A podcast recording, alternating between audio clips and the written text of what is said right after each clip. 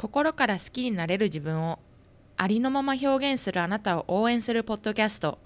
Sunny Days in the USA へようこそ。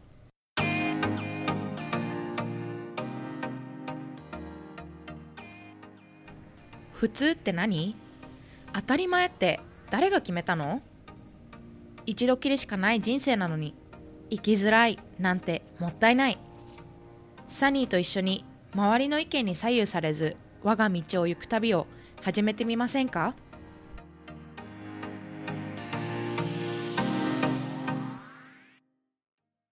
皆さん今回も Sunny Days in the USA のエピソードを聞いてくださりありがとうございます。今回からイントロを少し変えてみました。そんなリニューアルした今回のエピソードなんですけどもそんな回にすっごくフィットした素敵なゲストをお呼びしました。今回のインタビューはポッドキャストの番組 Flow からボレンズまゆみさんをお招きしました。彼女のポッドキャストでは産まない産めない女性の幸せな人生計画という本当に素敵なメッセージを、えーと、伝えているポッドキャストなんですけどもそんなポッドキャストフローからまゆみさんをお招きしてのインタビュー。今回は多種多様な海外経験からご自身の不妊治療の経験だったりとかポッドキャストを始めるきっかけ本当にたくさんの質問をさせていただいたんですけどもすっごく素敵な回になっておりますので皆さんにぜひ楽しんでいただきたいと思います。それではぜひ聞いてください。はい。では自己紹介からお願いします。はい皆さんこんにちは、えー、ボレンズまゆみと申します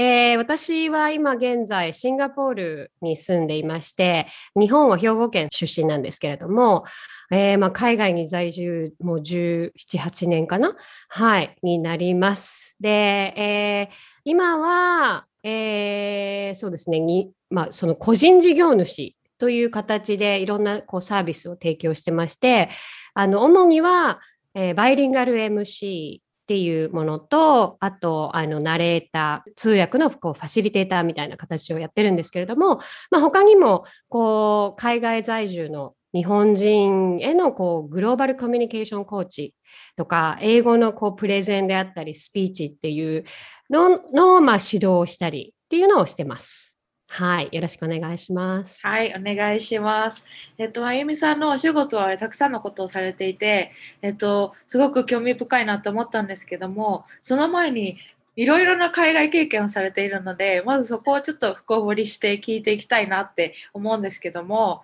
えっと、まず最初に、今はシンガポールにお住まいあのっておっしゃってたんですけども、最初はカナダにいらっしゃったっていうことで、そこの留学の経験のお話を少し聞きたいなって思っていまして、はい、留学の決めたきっかけだったりとかあとそこのカナダでの経験学んだことだったり苦労したことって何ですか、うん、えーと、そうですね。まず、まあ、今ねシンガポールに住んでいるんですけれども、えー、18歳高校卒業してからカナダのブリティッシュコロンビアというところに留学して、で、まあそこから中国とかでシンガポールっていう風になるんですけれども、まあ最初の留学がそのカナダになったのは、まああの、まず姉が最初にまあ、4歳上の姉なんですけど、が留学をしていたっていうのと、あと、まあ、親戚がアメリカにあのずっと住んでたんですね。で、その影響もあって、なんか、こう、留学することはなんかごく自然なことだったんですけど、アメリカかカナダってなった時にあのアメリカを止められたんですねアメリカに住んでいる 親戚から。あのでそというのも、まあ、私の場合は、まあ、まだ90年代も後半でで92年にこうロサンゼルスボードっていうのがあったんですよね。でそのなんか記憶がまだ新鮮なところでやっぱり銃社会にこう送り娘をね 11月の娘を送り出すっていうのがやっぱり親的に抵抗があってじゃまあ本当にもうシンプルなんですけどカナダは銃社会じゃないからじゃあカナダにっていう形で、えー、留学を決めたんですね。で、はい、まあそのだからごく自然だったんですけどその留学が高校留学になるか高校から始めるかあの高校終わってからっていうところで、まあ、親的にはもう義務教育だけはこう日本の高校を出てからもう日本語がぐちゃぐちゃになるから。であの今後ね日本で働く時に結構その日本語が大変になるからっていうこともあってあの、はいえっと、高校卒業してから18歳で行きましたけれども、うん、苦労したことはあのまあ英語自体はそのもうずっと小さい頃からあの勉強してたりとか、まあ、帰国子女のお友達がいたりそのなんか周りの影響でこう英語を話すっていうことに対してはそこまであのコンプレックスコンプレックスっていうかその難しいことはなかったんですけれどもあのやっぱり海外に住んだことがもう最初18年日本に住んでて海外にあの住み始めるとそのやっぱり習慣もわからないしで、一番大きかったのは、その、最初に ESL にあの行かないといけないんですよね。English Second Language っていうコースに、はい、はい、行くので、そこでやっぱりその世界から集まる学生さんと一緒に勉強するわけですよね。で、私はそのその時にやっぱりこう宗教も話しちゃいけないとか、こうなんかタブーなことに politics と religions は話さないとかそういうの知らなかったので、はい、あので私は無宗教で育ってて、うん、でなんかねあの変にこうカナダって結構クリスチャンの人多いのでクリスチャンの話をしちゃったらなんかイスラムの人が えななんでクリスチャンだけなの？みたいなそういう話になってあなんか宗教の話ってダメなんだってそういうのもやっぱり日本では教えてくれなかったので、うん、なんか、うん、そういうところは結構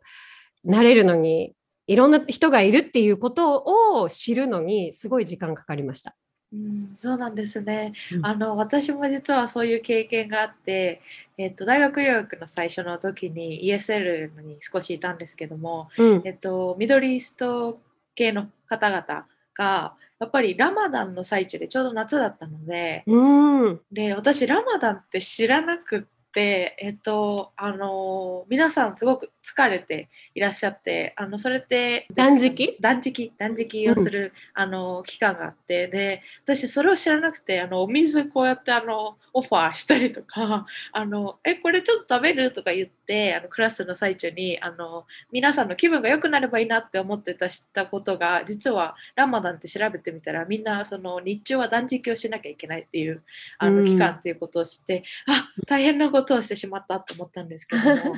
うん、なかなか日本では、ね、あるあのうん。で今だったら多分そのいろんな、ね、人種の方日本に来たりして、ね、あの旅行で来てっていうのでなんとなくそういうこう宗教が違うっていうのもねなんか日本ではは知ってる方多いのかなと思うんですけど、はい、私の90年代とか本当2000年の最初ってクリスチャン以外なんか宗教は本当にね知らなかったので、うん、だからすごく勉強になりましたけどね。うんうん、そうなんですね。え、カナダにはどのくらいいらっしゃったんですか？私は結局そうですね、2年半か3年ぐらいで、はい、終わって、で、日本で初就職をしました。そうなんですね。えっ、ー、と、その就職あのされた後に、えっ、ー、と、カナダ人の旦那さんと出会われたっていうことでよろしいでしょうか？まあ、すぐではないですけど、はい、はい、そうですね。あの、まあ、いろんな方とデートした後の、あの、最終的に、あの、今の、あの、夫と出会いましたね。はい。はい。と、そこら辺は、あの、まゆみさんのえっ、ー、と、ポッドキャストの自己紹介のエピソードとかで結構詳しくお話しされてるのかなと思うので、皆さんに聞いてほしいんですけども、で、あの、その後にカナダ人のパートナーの方と結婚して、で、あの、中国に行かれたということで、私の中で、わ、カナダから中国にと思って、すごいなんか、いろいろなところに行ってらっしゃるなって思ったんですけども、えっ、ー、と、その頃の話を、あの、ポッドキャストを聞かせていただいた時に、やっぱり大変だったっていう話をされていて、で、うん、それってあの旦那さんの国でもないし自分の国でもないし第三の国でうん、で国際結婚でやっぱり文化も違う状況でとかいろいろあると思うんですけどもそこで大変だったことだったりあの思い出だったことってありますか？まあそうですね。やっぱり最初のあの、すごくインパインパクトがきつかったのは、あの、広州っていうね、あの、グアンジョって言われるところに最初、あの、もう新婚で、だからハネムーンにも行かず、結婚、カナダで結婚式あげて、でもその足でこう、あの中国に入ってだったんですけど、1日目かな、もう夜にね、あの、ご飯食べに行こうって言って出かけた時に、子供たちがね、手をつないでくるんですよ、2、3人。で、この子供子供たちどこから来たの？みたいな、夜8時、9時で。はい、そしたら、あの、ホームレスの子供だったんですよね。はいうん、で、もう、その女性にやっぱりこがターゲットなので、はい、で女性にもそのお金くれお金くれで手をつないでってこうするんですけど、はい、もういきなりですね。もうわーって群がってきて、うん、でまあ男性にはつかないんですよね。うん、だから女性のそのまあ母性がある人たちにわーって来てでももうどうしたらいいのかわからないみたいなそこから始まったっていう。まあでキッズはやっぱりあの孤児で、はい、で一人のまあお母さん的な存在の人にこうマネージされて、で入ってこいっていうような、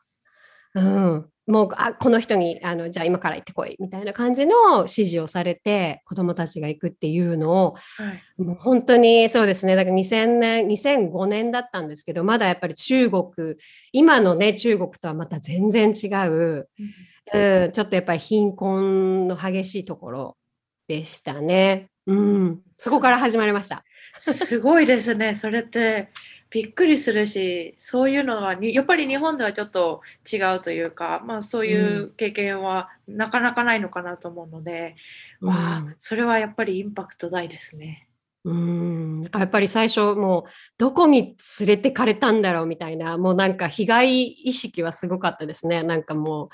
うちの夫にめちゃめちゃ責めてました。へえ、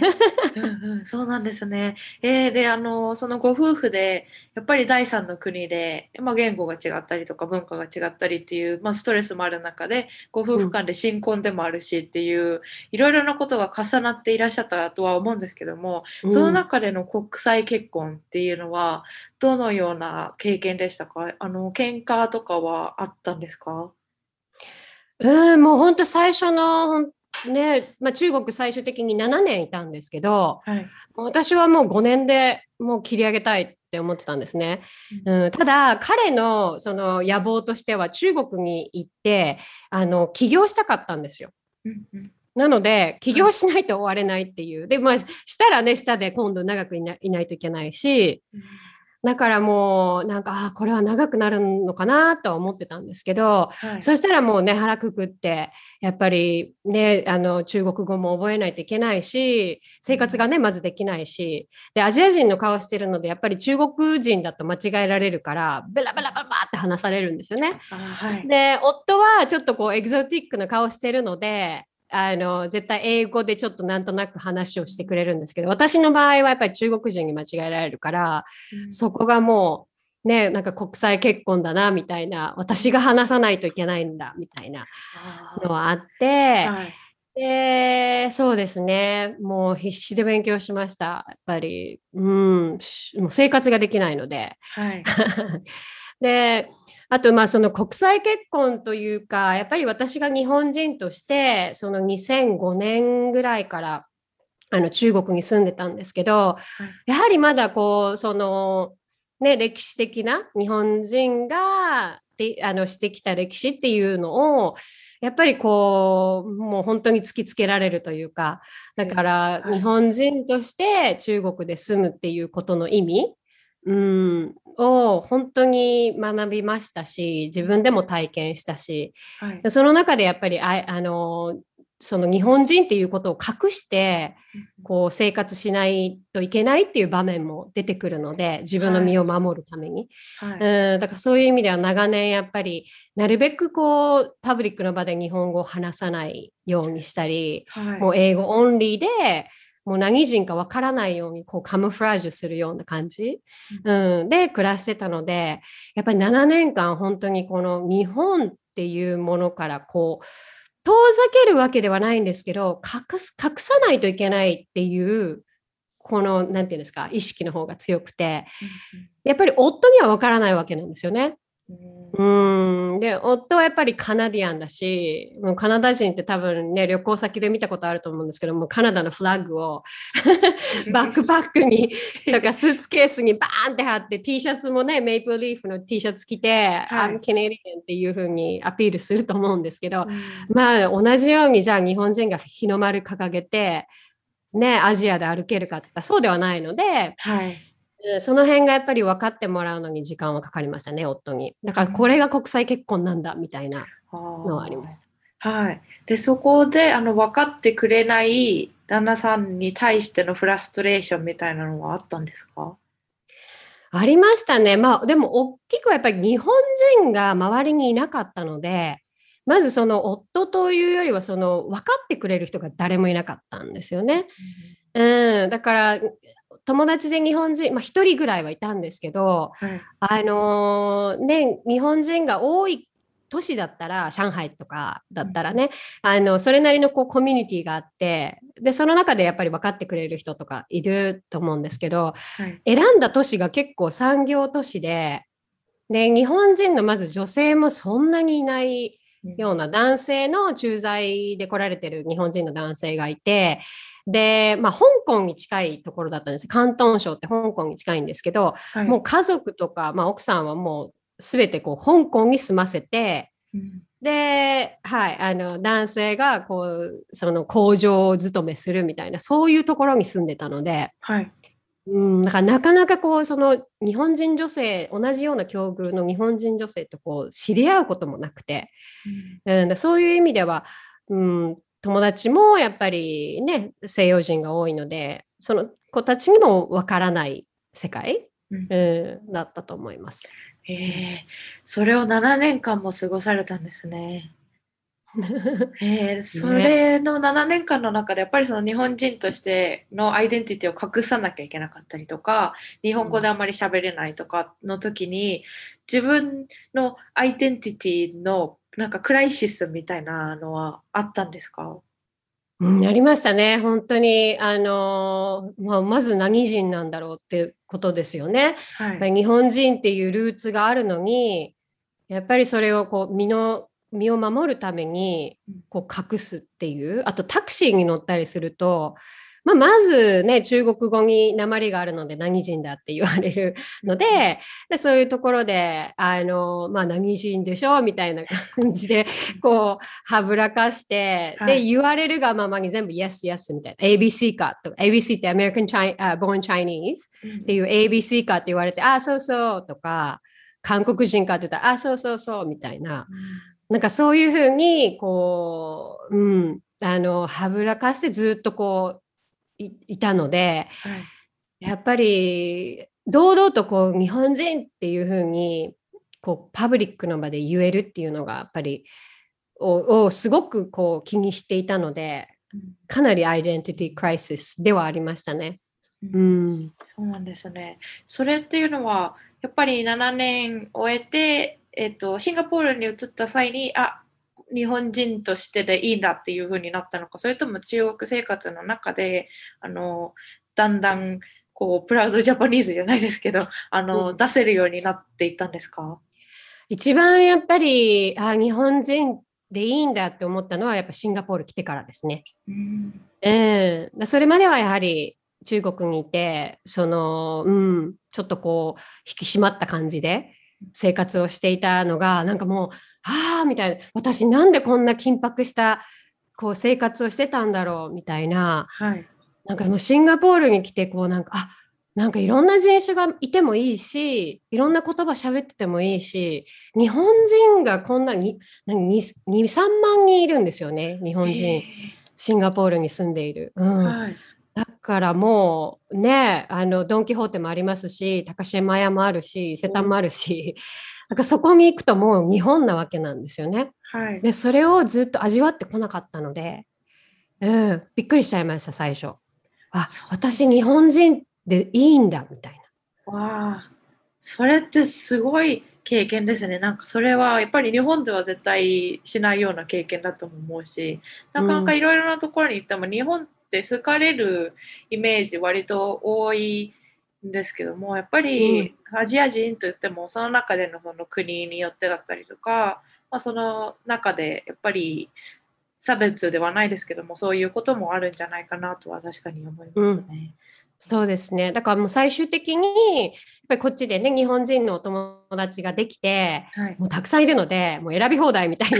感じなんですけど、はい、もうだから本当にたくさんあの友達はできたんですけど、やはりこう、その中国での生活をしたことがあるっていう方は少ないので、だからそのやっぱり日本人として中国で生きるっていうところもあまりよく分かってないえあの、まあね、理解が難しいところがあるので、はい、あ私結構特別な経験できたんだと。うん、なんかやっぱり日本人のその歴史っていうのもやっぱりちゃんと学べたし、えー、なんかそういう意味ではあやっぱりいい体験だったんだなっていうのはあります。そうなんですね。確かに、やっぱり海外に行ってみて自分の国のことだったり歴史だったりルーツだったりを学び直すといいますかちょっと着目し直すみたいな経験って結構海外に出る方多いんじゃないかなって思うんですけども私自身もアメリカ人の方にやっぱりなんだろうな第二次世界大戦とかそういう話をすごく聞かれるんですよね。皆さん結構歴史が好きな方が多いので、そうすると私はいや日本史の授業全部寝てたなみたいなことがよくあった当初だったので、やっぱり勉強し直したりとかしないと、日本人としてちゃんと答えられるようになりたいなっていうふうに思ったのは大きかったなと思います、ね、だからハワイとかもねみあのみな日本人が皆さんねこう行く人気のスポットだけれどもそこにもやっぱり日本人がしてきた歴史があったりとか、はい、でねやっぱりそこに行かないとあ私たちの先ご先祖さん自分たちじゃないけれどもご先祖さんがしてきたことってこういうことなんだっていうのを知るっていうのも本当にそのなんだろうやっぱりそのなんていうんですかね国交というか、はい、うん国をつなげるこう第一歩っていうか知らないのが一番やっぱりねあの他のその今までされてきた国からするとやっぱり許せないっていうのはすごくよくわかるなってうん、思います。だからやっぱり日本がいろいろとこう教育をどんどんね自分たちのしてきたことっていうのも教育しないといけないんだなっていうのはあの体験を通して分かりましたね。うん、そうなんですよね。それはあのやっぱり第一線でというか実際に経験してみて分かったことっていう。うん、だからやっぱ学校で教えてくれなかったので自分でやっぱり調べ直しましたね。うん、歴史じその、うん、日本であの勉強することってされたこと？アメリカにされたこととか、はい、うん、での中心にやっぱり歴史を勉強するのでしてきたことっていうことはやっぱりあんまり話されないんですよね。確かに、うん、だからやっぱり海外、まあ、特に私たちは東南アジアっていうねシンガポールも東南アジアですけれども、はい、東南アジアにもやっぱり日本をが占領したっていう時代があるので、はい、短いじあの時期でしたけどそこでやっぱり強制的に日本語をねあのこう教えたりっていうところもあったってその歴史もやっぱりこっちに来て勉強し直したっていうのもあるので、はい、うん。はいそうですね。えっと、リスナーの方でやっぱり海外留学したいとか、海外に住みたいって思ってる方、たくさんいると思うんですけども、そういう方たちにも、ちょっとリマインダーといいますか、やっぱり自分の国のことを知るとか、自分の国がしてきたことを知るっていうのは、うん、えっと、大切な、こう、国際人として生きることに対しての一歩かなと。そうですね。はい、思いますね。うん、じゃあ、えっと、ではちょっとガラッとトピックを変えて、えっと、まゆみさんが今されているフローっていうポッドキャストの運営をされていると思うんですけども、その話もちょっと後ほど伺いたいんですが、その中で、えっと、1年間の不妊治療の経験っていうのをお話しされていらっしゃると思うんですけども、えっと、その経験のお話を踏まえて、えっと、まゆみさんがこう知っておきたかったなとか、えっと、やっぱりその自分の母国ではない国で、え旦那さんもいらっしゃって、えーと、それも国際結婚でお仕事をされたりとか、えーと、いろいろなことが本当にあの同時進行で起こっていらっしゃった人生というかなのかなって思うんですけども、はい、えっ、ー、とその中でえっ、ー、とまゆみさんはこうどのようにこう心境の変化だったりとかあの苦労だったりとかあったのかなと思ってそこを少し聞きたいんですがすいません。と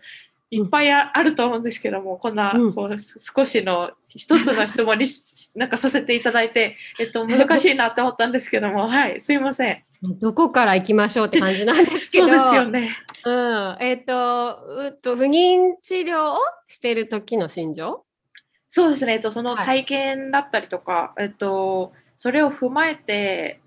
あの、知っておきたかったことをこう、うんうんうん、を教えていただければなと思ったんですけど。なるほど。はい。はい、えっと、まあ、遡るんですけど、あの、私、その先ほど言ったように中国から新婚生活始まって、はい、2005年ぐらいだったんですけどね。で、あの、もう、もう道もガタガタのような状態の、本当にもう道路もこう、ね、あの、まっすぐ歩けないような、ような状態の、あのところに住んでたので、もう最初に思い浮かんだのはもう、あの、なんていうんですか、ストローラーっていうんですか、ベビーカーみたいなのを押して歩けないわと思ったので、まずもう子育ては無理だって思ってたんですよね。で、まあ、まず、まあ、その後はやっぱり経済面でまだこう落ち着いてなかったり、いろんなもう生活も落ち着いてないので、あの、避妊薬をずっと飲んでたんですよね。だからこう、まず妊娠しないようにっていうことで、あと結婚も24歳か25歳の時にしたので、まあまだ30ぐらいまではいいだろうみたいな感じで、えー、ずっとまあ避妊薬を飲んでいて、で、えー、そうですね、こう結局29ぐらいになった時に、こう周りがね、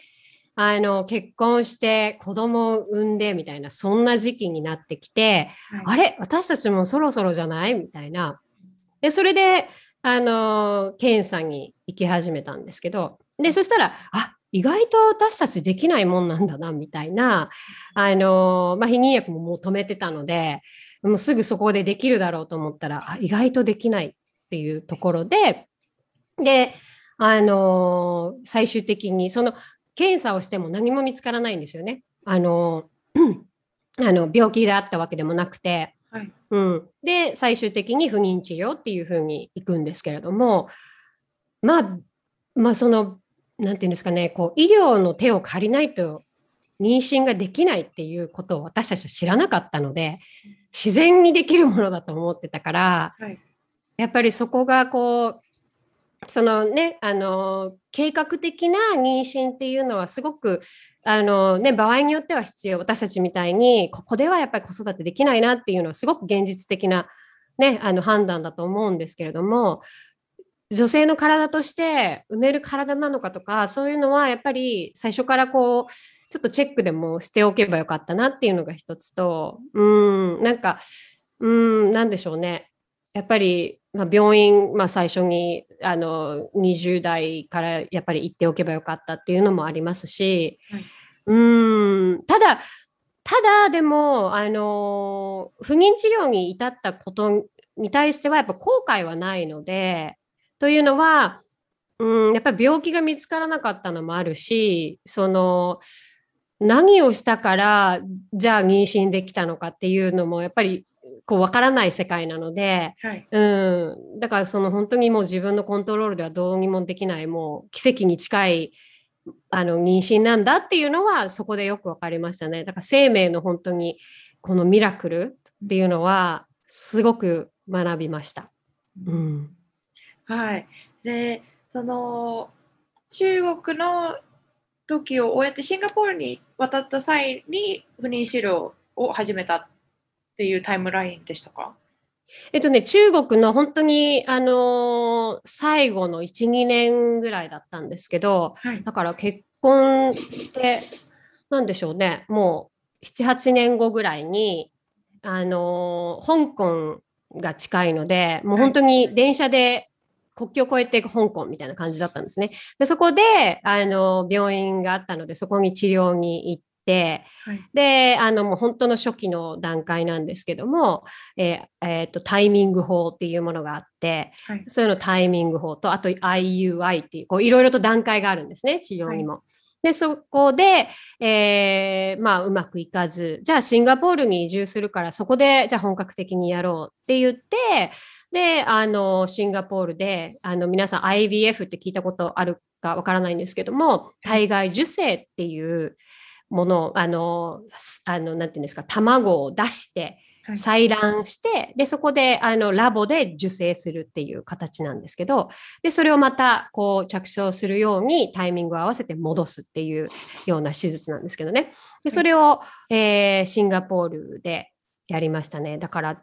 うん、あの、シンガポール移住して、もう1、2年にはもう、その不妊治療、体外受精の不妊治療を始めていたみたいな感じですね。うん、はい、でそのまず国を移住するっていうこと自体もすごく大変ですだと思うんですけども、うん、でそれプラス不妊治療のあのをスタートするっていうこともあってでお仕事だったりとか、まあ、文化の違いもあったりとかすると思うんですけどでシンガポール先ほどもおっしゃってたように日本人の方が多いっていうことで少しこうアットホームな感じなのかなとは思うんですけどもそれでもやっぱり国を越えてとか言語を超えて文化を超えてっていう中でまゆみさんはストレスを感じられたりとかあの辛いなとか大変だなって思った時はありましたか？えっ、ー、とね、シンガポールの生活が好きすぎて、しかも英語で何でもできる国、まあだね、あのオフィシャルでは、えーと、4言語あるんですけれどもシンガポールって。ただ、メインでこうあの公用語っていうんですかね、で使われているのが英語なので、書面もさ、はい、あのね、あの標識も全部英語で、うちの旦那もの通訳もしなくていいし、みたいな、レストラン行っても英語でやってくれるからって、なんていい国なんだっていうのはありましたね。そのだから、そう、だからそこまでその生活面ではすぐ馴染んで、もう、あの、なんて楽しい国なんだっていうのはありました。うん。ただ、えー、一方では、シンガポールってすごく family friendly な国なんですね。はい、で意外にこの都市的には小さくてあの東京23区ぐらいの本当にあのサイズの国なんですけど結構その外国から expat って言われる駐在で来られる方とかってあのファ本当大きなファミリーで移住してきたりっていう人が多いので、はい、ですごくこう道も広くて、まあ、中国と違ってその、ね、あの道路もすごく綺麗に整備されててやっぱりそのファミリーっていうこのビジョンがをやっぱりもう目の当たりにするんですよね。こう幸せな家族像、はい、もう毎日のようにやっぱり見るわけで。はい。でその中で自分がそのえ思い描いていたその家族の幸せ像にを得られないっていうその治療中の、はい、この何て言うんですか葛藤っていうのはすごくやっぱりありましたね。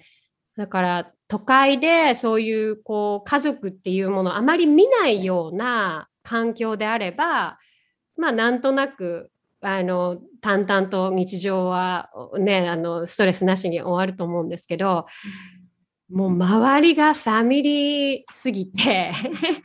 でその中のやっぱりこのストレスっていうのはありましたね。なんで自分だけとか、はい、なんで私たちだけ子供がいないのとかできないのとか思ってました。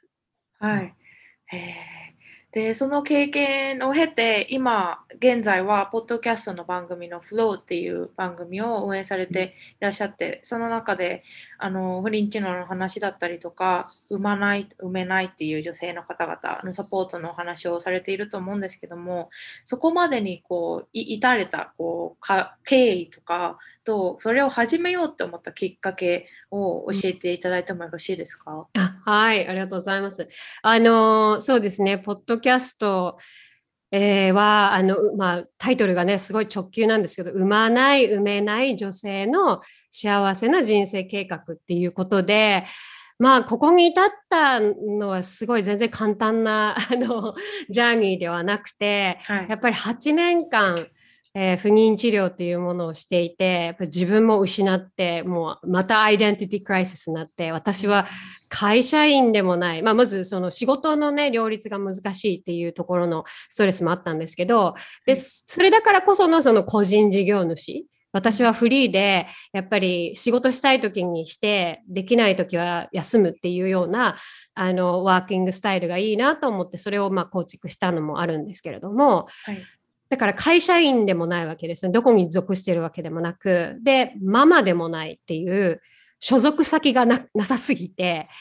えー、でそこでまあアイデンティティクライシスになったりっていうのもあって、で、でも最終的にやっぱり8年。で、日本が最後の不妊治療だったんですけど、一時帰国して。はい、で、あの、そこでもうまくいかず、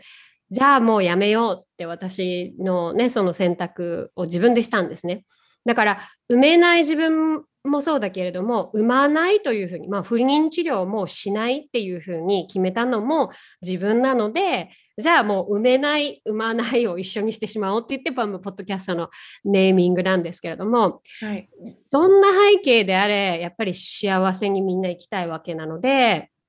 うん、産めなかったってずっと思いながら人生を歩むか、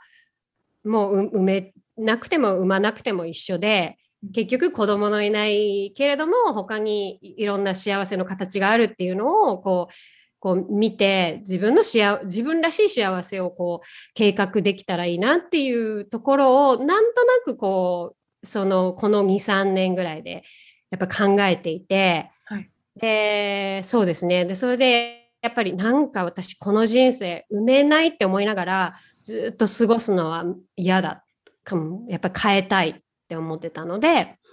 で、それがちょうどこの39歳、40歳手前の時に変わらなきゃダメだ。ここからあと、まあ生きたとして40、50年あって、うん、なんかこう、もやもやした状態では生きたくないと思ったので、えー、その時にやっぱり、ポッドキャストっていうのを始めましたね。うん。はい。いや、素敵なこう、ジャーニーがあって、それでこう、なんだろうなそういそういうふうに行きたくないって思って変え変えようと思ったその行動をしたまゆみさんがすごくキラキラしてるなってかっこいいなって思いますしそれやっぱりそのうー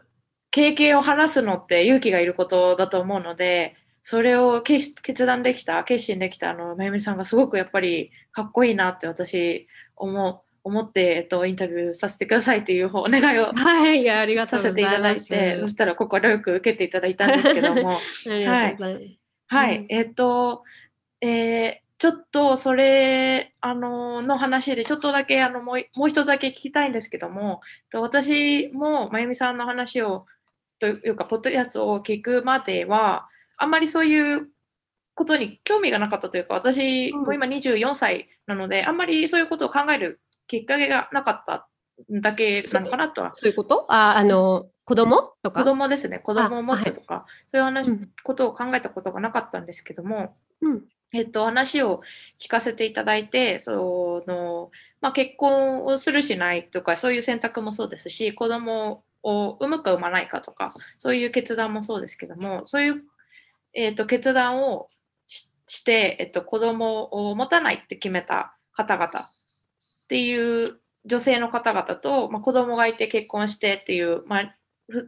普通って言ったらちょっと違うのかなと思うんですけど皆さんが思い描く普通みたいな、うん、えーと、家庭を持っている方の中で私の中でもやっぱりなんだかんだ言ってこの them versus us みたいなそのディビジョンがあったのかなって思っていて、うん、でそこについてまゆみさんのこう見解というかどのような世界にしたいというか、生由美さんのビジョンみたいのを教えていただければいいなって思ったんですけども、すいません、質問のが下手だった。うんうん、いや、あのー、まあ、でもね、やっぱり子供のいない、えー、夫婦とか、子供のいない女性っていうあのなんかイメージがちょっとついちゃってるのはあるんですよなんか冷たいみたいな、自分たちの人生が大好きみたいな、あのまあ、途中もちろんね子供持たないっていうディンクスとかねあのよく聞くと思うんですけどダブルインカムノーキッズってい。う、あの共働きであのやっぱり子供を作らないっていう人もいますし選択として。うん、で私たちみたいに最終的に授からなかったっていう人もいると思うんですけど、はい、なんとなくねこうなんかこう不幸なんじゃないかなとかちょっとなんかこう幸薄いみたいな、はい、なんかそういうイメージがこうあるんですよね。でなんかこうやっぱりコマーシャルでもそのアドバタイズでもなんかこう突きつけられる幸せな家族像っていうのがもうなんかあって、うん、そこにはこうあのお母さんっていう女性でで、えっと、お父さんって。でそれってやっぱりあのあの LGBTQ の人もえみたいな。それが幸せの像っておかしくないっていうようになってるように私たちからするとお父さんお母さんって子供は2人ででできれば男の子と女の子でみたいなもうそういう像が幸せ像っていうのをこうやっぱり広告とかコマーシャルとかで突きつけられるのがやっぱりうんみたいな、うん、だっていろんな幸せあるよね普通みたいな、うん、あと人種もね 違ってもいいんじゃないとか。なんかそうなるとこう本来の普通の幸せって何なんだろうみたいな、うん、だその本人が思い描く普通と他の人が思っている普通ってまず違うし。でそのね社会、まあ、日本社会だととしたら例えばその日本社会が思い描く普通と自分が違っても当たり前だし、うん、まず違ってもいいんだよっていうのを皆さんに分かってほしいんですよね。でそれはその子供がいないあの人たちにもやっぱり分かってほしいし違っていいっていう。で今その、まあ、何のその治療もせずあの授かったお母さんたちもにもやっぱり理解してほしいっていうのがあって自分たちはそのまあねあの治療をせずあの淡々とこう結婚のもしてあの幸せなこの何て言うんですかねこう幸せを手に入れたっていうのはあると思うんですけどそうじゃない人もいてでそうじゃない人も十分幸せなあの人生を歩んでいるっていうような風にこうねその exchange ができればいいなっていうのはありますね。そこでやっぱりその us versus them っていうそのこの壁っていうのをやっぱり取れるんじゃないかなってお互いに分かり合う、はい、うん、